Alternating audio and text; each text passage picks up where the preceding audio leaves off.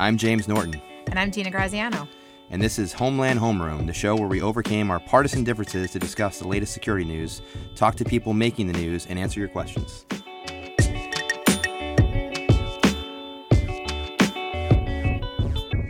Today we're talking about a non controversial issue immigration. This has been an increasingly provocative issue everywhere from the White House to the dining room tables across America. And we both actually have some unique perspectives on this issue, actually having worked on this back in the Bush administration time, me uh, with the administration and Dina on the Hill, when it seems like Back to the Future a little bit, where you have kind of the same issues, you know, more border agents, more you know, maybe a wall or, or, something like that, or enforcement and those kind of things. So, but alliances have shifted a little bit when it comes to immigration nowadays. That's true. And joining us today to talk about some of this very exciting immigration rhetoric coming from the very top, the White House, we're joined by Heather Timmons, Quartz's first White House correspondent. Welcome, Heather. Hi, how are you? Great. Heather, we are really fortunate to have you here and really appreciate your time. So, thank you for joining us. Um, you know, since you're at the White House and you have, you know, a ton of experience, do you mind just telling us a little bit about your background and, you know, kind of how you came to the um? I I moved back to the U.S. to cover this administration after being overseas for 14 years. Um, I was a business reporter in London and India for the New York Times for 10 years. And then uh, moved to Hong Kong, where I joined Quartz, which was a, a startup. It's part of Atlantic Media. They published the Atlantic magazine we were started a few years ago, and we essentially write about globalization. I mean, sort of everything that this administration is against in a funny way. And it's about the movement of goods and people and how we are much more connected now than we were 10 or 15 years ago, just as people. Absolutely. Well, you must be very busy. Yeah. Every single day. Yeah. You know, obviously Donald Trump campaigned pretty hard on the on the wall, so immigration was a centerpiece of his campaign. And then, you know, it seems like he's been managing homeland security and the immigration issues kind of out of the West Wing, uh, which is a little bit different than we've seen from past presidents. You know, what's kind of your take having covered, um, you know, the White House and, and DHS in the last uh, 18 months?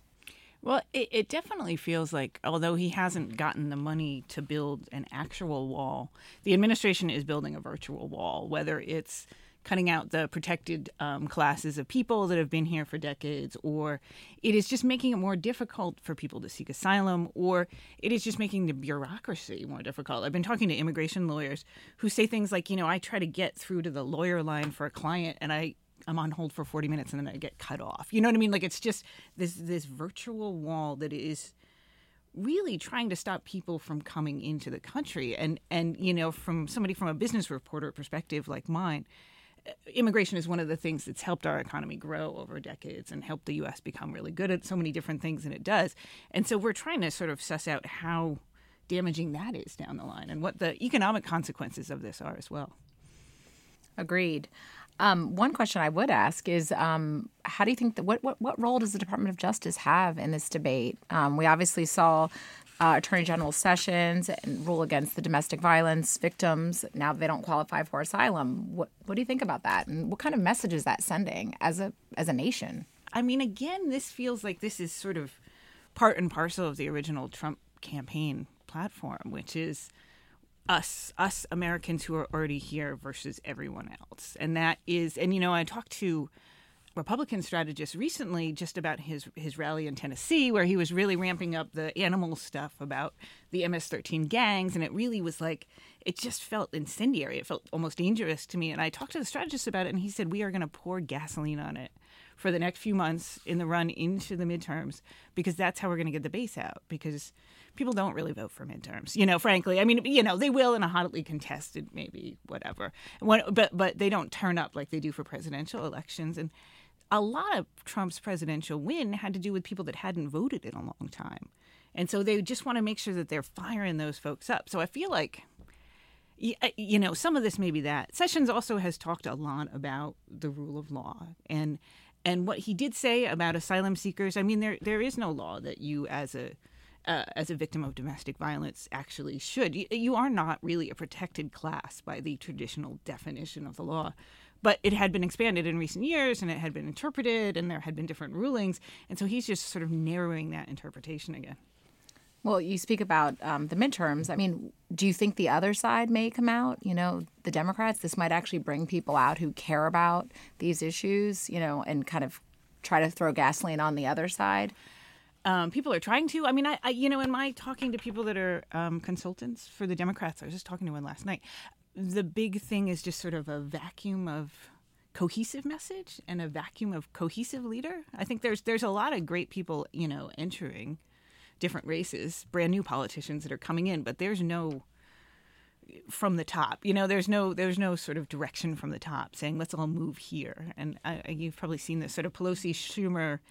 What's their slogan? It's something like you know, like this could be better or something. You know, Yeah. it's really Well, it's, that's a bit understated. like, it's like you know, we could make this maybe a little better if we try hard together. You know, it's like this really leaden slogan that you're like, wow, that's not inspiring. But don't you think? I mean, you know, one of the things Donald Trump, Donald Trump, very much campaigned as an outsider, right? I'm outside D.C. Not only was he an outsider from D.C., he was you know a non-politician, and he he had this platform, and you know he he had a very simplistic message when it came to immigration, and this was I'm going to build a wall, right? And it's going to be a, a big wall with you know the most mm-hmm. beautiful wall you've ever seen, right? We heard all about that, but you know, now he's been in office for, for 18 months, maybe, you know, a little bit lower, a little bit more, a little bit less, but, you know, he has yet to get any funding for the wall, you know, and so you could almost make the argument that he hasn't been successful in terms of, you know, working in D.C. and making government go. Because I feel like a lot of people that voted for Trump were very much uh, upset with the government because the government wasn't moving, right? The perception was that bills weren't passing and Congress wasn't working well. So do you think, you know, do you think that's going to come back and bite him in the midterms where people say, you know what, we tried to work with you, but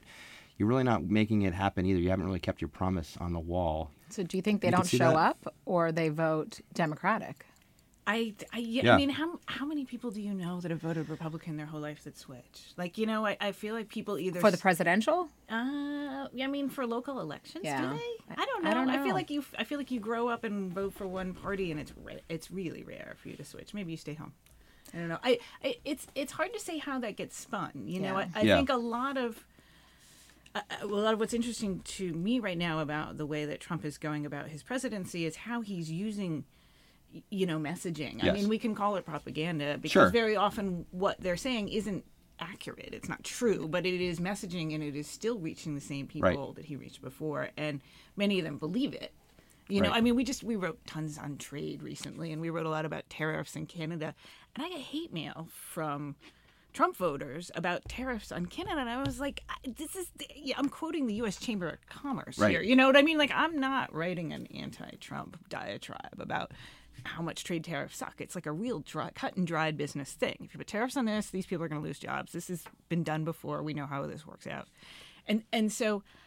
I- I think it depends. Yeah. that's a really long answer to your question. But Sure. I think it depends on them on on how well they can message their way around getting the wall built. Yeah. You know, don't you feel like so, obviously a lot of these immigration policies are um, disappointing? Would be a too light of term. Um, it's very sad, I think, to to hear about this as as an American, and I feel like there are a lot of Republicans out there who voted for Trump because he was a Republican, because they want to stick with the party line. But a lot of the educated Republicans I know are almost disgusted now at the way you know the pendulum has shifted on these social issues. And I don't. I'm, I'm hopeful that you know people can try to vote their conscience and say like we this is not what we stand for as a com- as a country. And, and I'm you know I'm embarrassed. And like I've said to James a couple of times, you can't wash you can't wash that off. I mean, this this is it's pretty bad. I'm a little concerned as a citizen. You know, like where where are the Charlie Dents, the Corkers, the Flakes that are going to run again?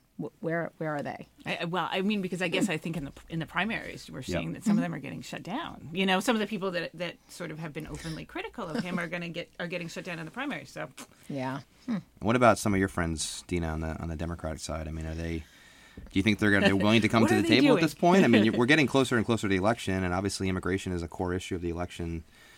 Do you see them willing to make a deal before the election, or do you think they're better off holding out to say, you know, let's let's buy time and see if we win? Wow, that's you know. Let me go get that crystal ball that I shattered um, with the presidential. Um, you know, I, I think it's almost better. I, I would think they would hold off. I think it it it works for voters that you know there is this obstructionist policy. There are these young people that you know a lot of them obviously were were out there pounding the pavement that this Right. is wrong. Um, I think if the Democrats have a solid message we could win that group. But I don't know if that's by saying the Republicans aren't doing anything or just kind of pushing forward. I, I it's a really tough it's a tough time because we don't have the power. So I mean, what can we keep saying is vote for us because we're not them and we're not doing all of these bad things and we are for this and if we win, we will address these things. It's hard to say, you know. I, I'll, I'll check with Nancy and Chuck next time we have lunch, but um, It's it, the the policy of separating children and parents though has been just so from a PR point of view. Like let's just remove that it- you know it's morally reprehensible and just put it over here in a box. But just from a public relations point of view, it seems to me so misguided because even those folks that are like your you know uh, Trump or nobody else voters like even they even they are finding this repugnant sometimes when i'm talking to some of them you know it's it's a it's a it is just such an extreme and such an ugly thing Right. Yeah, no, certainly. I think you know, from Heather's point, I mean, certainly the PR from this policy has not gone well. I think that it's an it's an unproven policy in the sense that if we get the message out there, we're going to separate kids, then people will stop coming here, which is you know what the administration seems to be banking on. But at the same time, it's not working for them uh, in terms of no and it hasn't worked in the, in the past Yeah. i was i was talking to a, a former ice official and you know this was kind of tried Mm-hmm. years ago and they um, tried to send the message you know don't come don't come we're not going to allow you don't come and it just doesn't work and I, I don't there there's you know and we sort of have now years of history of things that don't work in terms of our immigration Right. policy and you would think there could be some sort of collective you know, bipartisan knowledge sharing where we could be like, okay, this doesn't work, this doesn't work, this doesn't work. What do we do? You know, there are a hundred thousand people or something in the system right now, some some incredible number, not counting the people that are waiting for immigration decisions. But um, you know, what what do we do with that? That is a problem. It is a it is a security problem. It is a resources problem and all of those things, but we just can't seem to figure it out because it is so politically yeah, everyone's charged. digging in on either side. It's, Right. Well, Right. look at the look at the National Guard, right? National Guard was a big uh, thing in the Bush administration. It was called Operation Jumpstart back in the day, and this is when we had, you know, eight or nine thousand border patrol agents. Now we have twenty five thousand. But you know, they thought they'd send all these guard people down there. and You even had people like Napolitano, who was a you know Democratic governor at the time, supporting it, and they, you know they came, they they pulled them all home and got enough agents, and and now we're sending you know National Guard agents back to the border, but yet we haven't really heard anything about it, right? We had this big announcement two months ago of sending these National Guard troops down there, and we're spending, you know, hundreds of millions of dollars sending them down there to support them, but, you know, kind of what is the result of that? You know, what are the metrics? You know, what have they really done to, uh,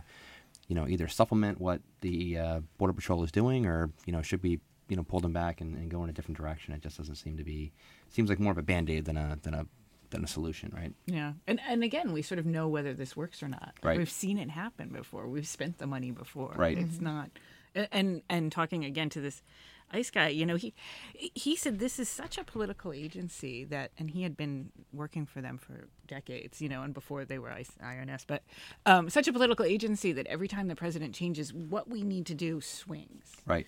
and all we want because we're sort of you know some of them are law enforcement Sure. guys and some of them are just studied um, you know law maybe in school they want rules they want Right. some rules and they want to be able to follow the rules and they want to not get in trouble and that's what they want you know he was like we don't actually want discretion when we are deciding to detain somebody or not. I don't i don't want to be responsible for them if they go and commit a crime later on. I want someone to tell me the rules. The rules are very you detain them Right. and this happens and this is what happens and you're not responsible six months from now if they have a DUI.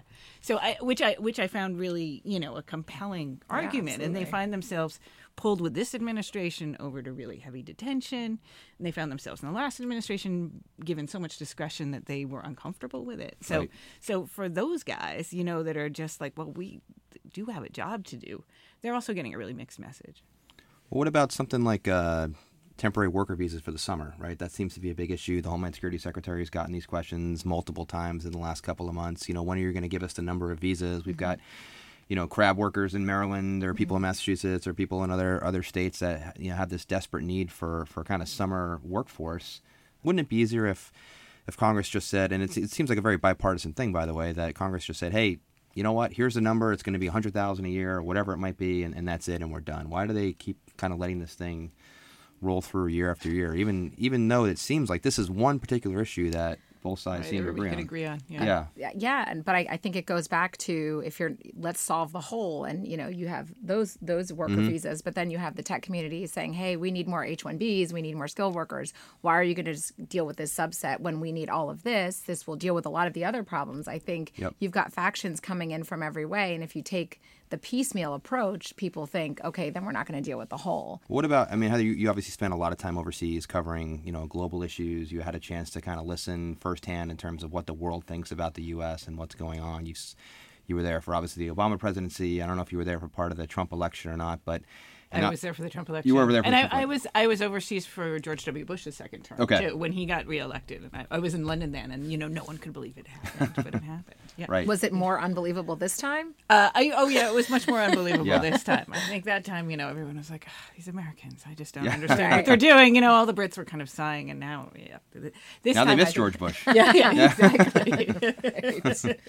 Who'd ever think? Yeah.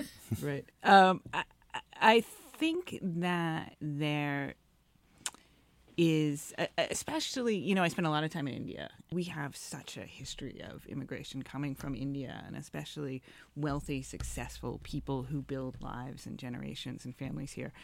And also from Hong Kong and from Yeah. China, but you know, and definitely from Hong Kong. You know, there's huge, huge immigration. There was a concern and, and this gets right to immigration, what we're talking about. There was a concern with his messaging and the messaging we're seeing now that, that America was sort of selling out the very mm-hmm. idea that everybody loved about America, the very thing that they thought was what it was supposed to be about. You know, there's sort of this disappointment that Right. you are, but but you're supposed to be where we can all land and we can all do well. You know, and that's the point, isn't that the point? And if that's not the point, then what's the point? And I, I and I feel like this is a conversation we as Americans are all having, Yeah. really a little bit. You know, and when you and when I try to talk to someone who's decided that they're going to Trump support Trump no matter what the facts are around it. You know, and I do have those conversations as often as I can, trying to figure out how we breach and I breach and everyone breaches that divide on immigration and on everything else. I feel like is a is just like this fundamental American question that I, I don't I don't know what, but we have to figure out a way to answer it. I mean, what about what about um, you know, there was a discharge petition movement by, you know, Will Hurd and some other kind of younger members on the Hill, and they seem to be disagreeing with their party on on immigration and wanting to find a solution in DACA. And it seems to be kind of a little bit of a movement, a small one, but a little bit of a movement in terms of trying to create a message for the GOP in terms of, hey, we can solve these issues. It's, we're not all aligned with you know the, the Trump administration, and we have some different views on it it seems like Paul Ryan, even in his one of his last acts, is trying to find some sort of solution so the GOP doesn't kind of explode from within, which it seems like it's happening a little bit. I mean, do you think the House is going to be able to come up with number one a vote that might likely pass, and if it does pass, do you think the White House will get behind it or the Senate will take something up? I mean, where do you think this kind of goes? This is kind of an early sprinkling of a possible deal. But we, we know that we've been there before and it hasn't really happened. I mean, can the House actually pull this off? Can the moderates in the GOP pull this off in terms of an immigration DACA deal? I, I mean, I think if it doesn't have the sort of the the money and the four pillars and all of those things in it, there's just no uh, there's no way. I mean, that, Yep. yeah, we, uh, just the money was there before. There was a bill with the 25 billion in it, you know, and and and it got turned down. So, I just I don't I don't see what compromise they're gonna come up with before the midterms. Anyway. I hate to keep coming back to the election, but I feel like this I- is the I- direction that everything I is agree. moving towards, That's- and this Yep. summer is just going to be ugly, and we're all going to fight with each other. And welcome to We're gonna get nothing done. know? Yeah, yeah, yeah. Nothing will get done It's just again. what it feels like is going to happen. So So we're getting the signal a little bit over here. So any final thoughts, Dina, Heather, just kind of on where you No, think this has been go, this or- has been super informative, and I'm so glad you were able to join us. I feel like I've learned a lot, frankly. oh, thank you guys. That was really great. Thank you so much. Yeah, no, Thank absolutely. A lot, lot going on, certainly with immigration and not going away anytime soon. So more to talk about. Hopefully you'll come back and, uh, and join Absolutely. us again. Yeah. So thank you again, Heather Timmons, White House correspondent for Quartz. Heather, thank you so much. thank you guys. Thank you.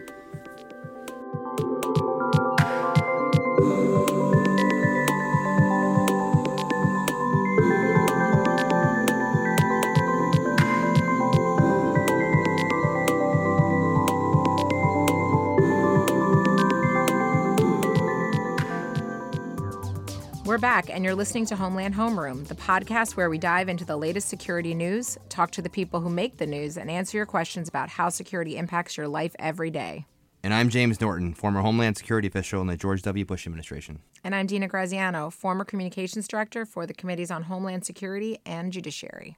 And we're eager to get some listener questions focused on immigration this week. First up, we're going to hear from Andrew from Boston. Can you talk about the Trump administration's about face on the separation of children from their families at the border?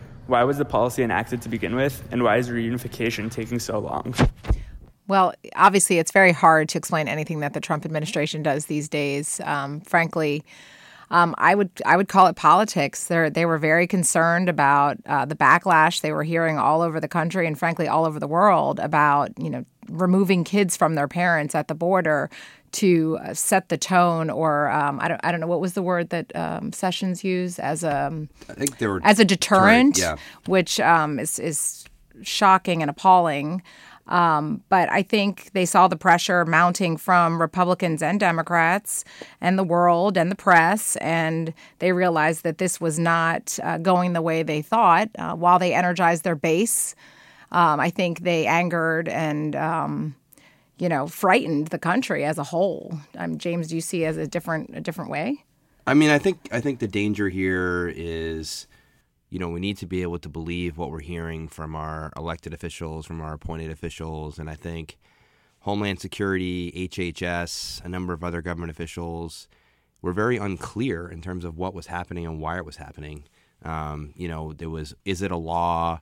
Is it a policy? Right. Can Congress change Can it? Congress Can I change change it? it, at the administration you know, they're level? being kind of forced to do this. And I think it did a lot of damage credibility wise um, to the leadership and kind of the trust factor of DHS and HHS. Um, you know, there's still thousands of kids that have not been reunited. There's court cases, you know, it seems like every minute now about trying to get reunification done.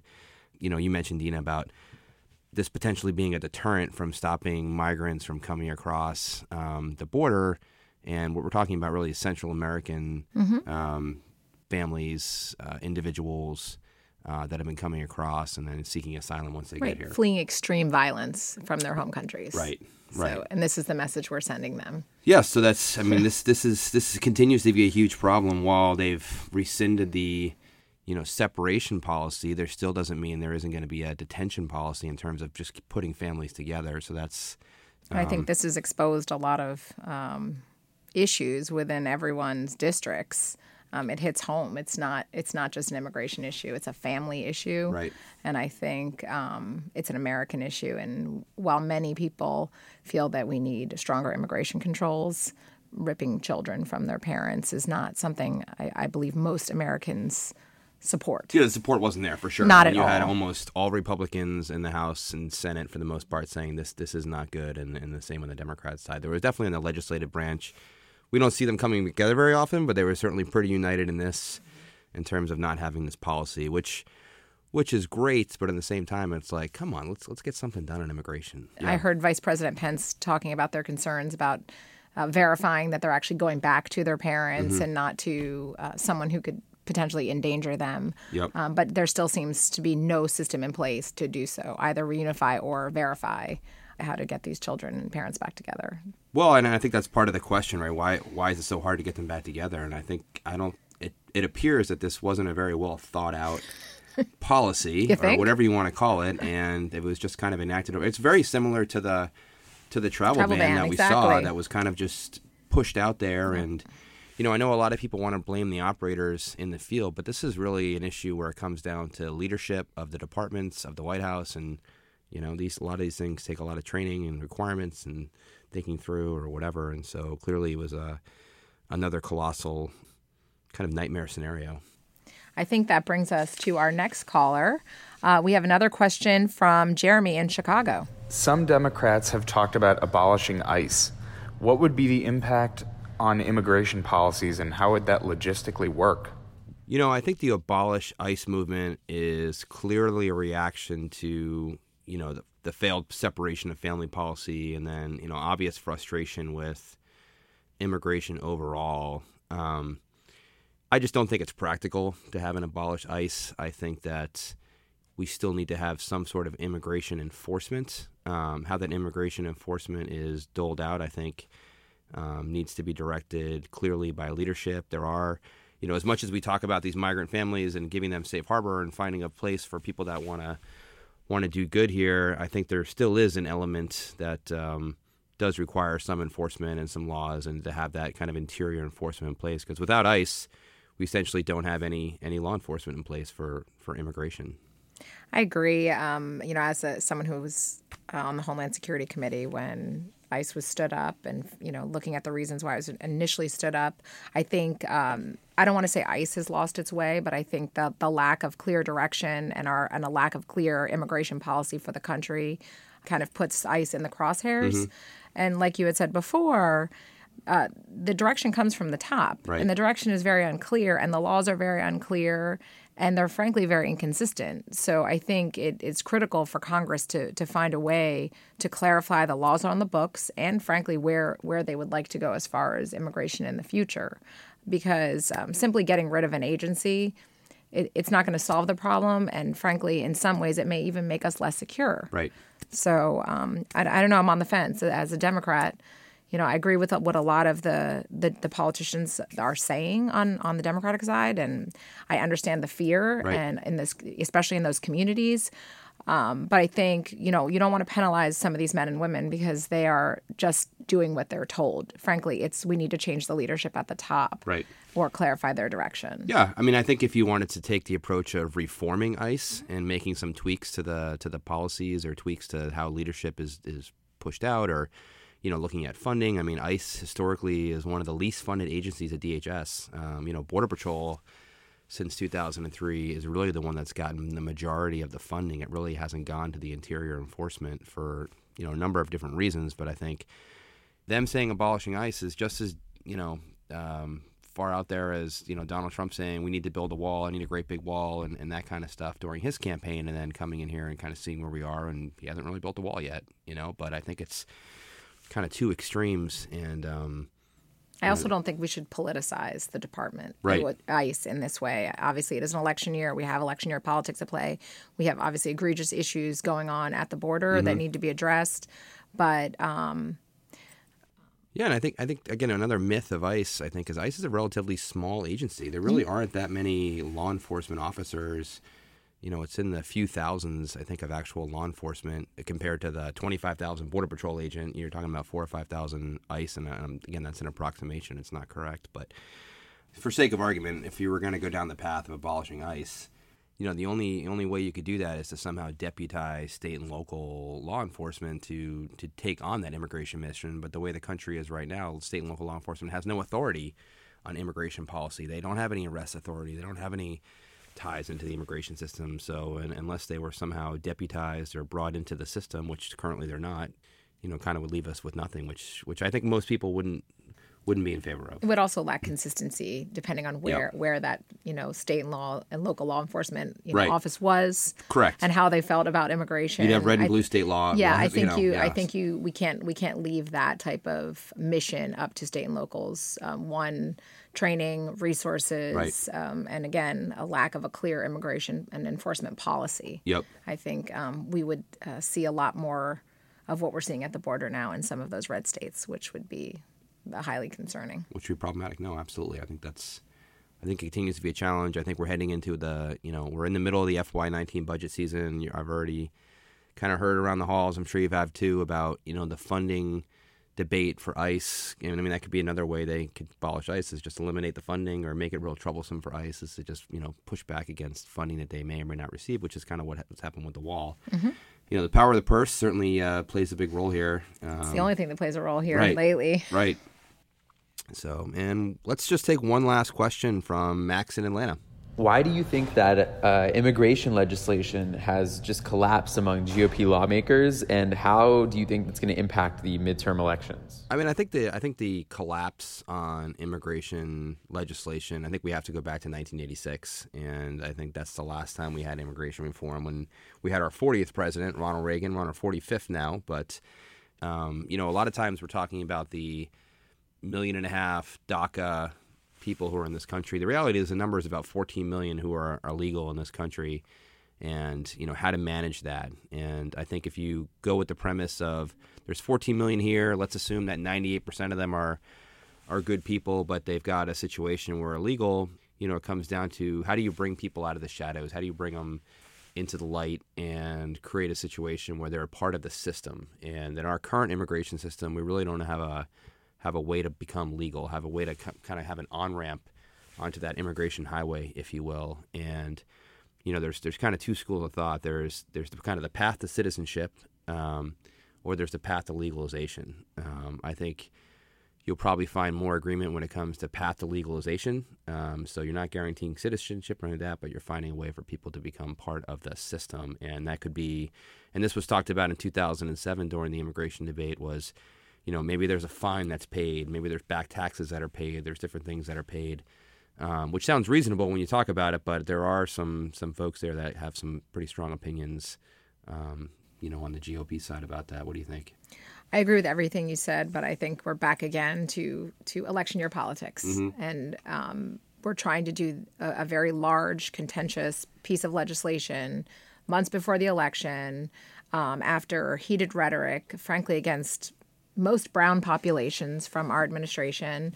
Um, people are up in arms. They see it as a way either to stay in in charge. Um, you know, a lot of the Republicans, you know, are are for stronger immigration laws, strong border security, where they've made kind of Democrats look weak on border security, which is completely inaccurate, um, and conflated those issues, which again is a problem. Um, but I think it's it's going to be held hostage to election year politics. People are going to look at what their base is saying, how up in arms, if they can use it as a way to win in November, and it, it's just it's too too partisan and uh, too dense of an issue. I think to get done uh, before November and to keep trying to jam it through. Um, the issues aren't changing, frankly, you know, and neither is the rhetoric on either side. Um, well, don't you think that's kind of the myth that I feel like that we've been talking about in terms of rhetoric? Is we have spent a lot of money since 2003 on the border. We absolutely. went from you know, 8,000 border agents mm-hmm. to 25,000 border agents. We've probably we technology. A wall. There yeah, is a wall. There is a wall. For people actually. that don't know, there's actually right. a wall on the border. There's about a thousand miles mm-hmm. of wall and barriers and fence and those kind of things. That was you know Bush and Obama for the most part. Mm-hmm. Um, but, but what are Democrats going to do? You know, um, there obviously was the big election in in the Bronx, and you know that candidate won with a pretty strong platform. One of them being abolish ICE. Um, let's assume that Democrats pick up a bunch of seats, but they're more in the the Bernie Sanders side of the party rather than, I mean, we, let's just say Hillary Clinton's for the most part is a moderate, but let's say, you know, Bernie kind of represents the left and still has a, a pretty big following. And she is, is she is part of that. I mean, what are Democrats going to do? Or are we still going to be in the same situation if you have a bunch of abolish ICE new members of Congress, right? In the now in the House, are we going to still having the same conversation six months from now? I don't. I, you know, I think that was an amazing race. Um, she ran an amazing campaign. But I think if you look at the Democratic Party and frankly the the, the House as a whole, it's made up of, of a bunch of old people.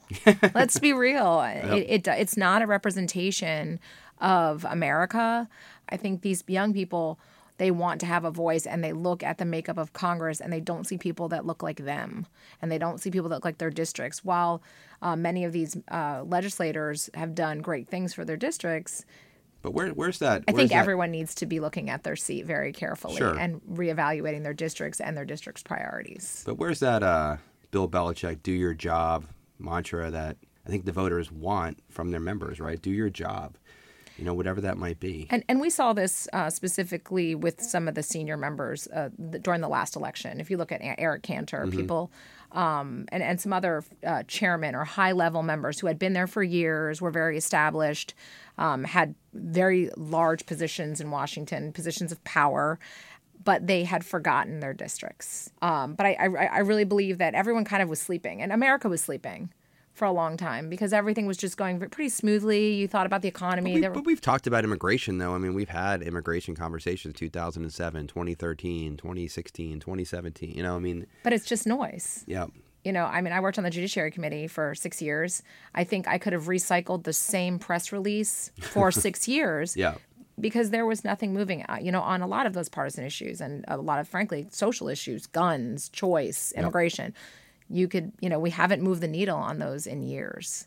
And, um, you know, that might bring us to a new conversation with the court changes, but Um, I think people. Well, does that, okay, but but then that's how you get Donald Trump elected, right? Because of the the failure of Washington to do anything. And so, does that mean Democrats are going to nominate, you know, Mark Zuckerberg as opposed to a politician? well, I'm, I'm I'm not saying he's the right the person, Rock. but I'm there's saying The Rock, the and Rock. there's, there's Kanye, but Yeah, I don't know Con- what side he's on. Yeah, I mean, so he might be he might be the next. He might be replacing I- I Pence. I don't don't, know. know the ticket. I don't know, but you know, it just it just seems like if Democrats won't be able to nominate a, a true politician if if they continue to either not have solutions, you know, whether it's immigration. I mean, Republicans obviously are, are kind of stuck in the mud too, but you know, how are you going to get to that next person and then eventually solve this, you know, immigration crisis? Even solve part of it. Not even the whole thing, right? Just kind of chip away at it a little bit. There's not I even wish I knew. do that. I, I wish I knew. yeah. It's it's extremely frustrating as a Democrat right now, and I'm sure as a Republican, it's frustrating for you because the party that you are a part of is no longer that party.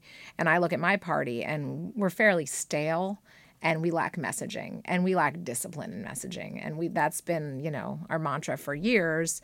And our message now is, you know, now it's abolish ICE. A couple, you know, weeks ago, it was, you know, we're not Donald Trump. Sure. But what is what what does the Democratic Party stand for today, and what does the Republican Party stand for today? And I think um, we need to go back to those core values and figure out if they still make sense, or do we have a whole bunch of independents? I, I, I- yeah, right. I think it's a great. I think it's a great analysis, and I think that's part of it. There's a lot of independence. There's not a lot of steady core values in terms of either party, in terms of what they do believe. It's very of the moment, and um, you know, but at the same time, we're kind of left with you know massive debt, no issues in immigration, kind of these awful stories on TV. Kind of we don't know what's a policy, what's a law, what's a whatever, and you know, you kind of lose trust in the system, which which isn't a good thing. So. No, it's not. So that's it for this show. Thanks so much for your questions and for listening to the Homeland Homeroom. Our next episode will be focused on transportation security. So many of us are traveling this summer for weddings, family reunions, and vacations. How can we secure ourselves when we travel by plane, train, or car? Well, I'm looking forward to that discussion. There's certainly a lot to talk about when it comes to transportation security and, and what's secure and what's unsecure. Um, don't forget to email info at homelandhomeroom.com about security and transportation, and you can follow us on Twitter at homelandpod and leave us a review on iTunes. Homeland Homeroom is produced by 90 West. Our producer is Emma Jean Weinstein. We recorded the show at Monitor Studios in Washington, D.C. Thanks for listening, everyone.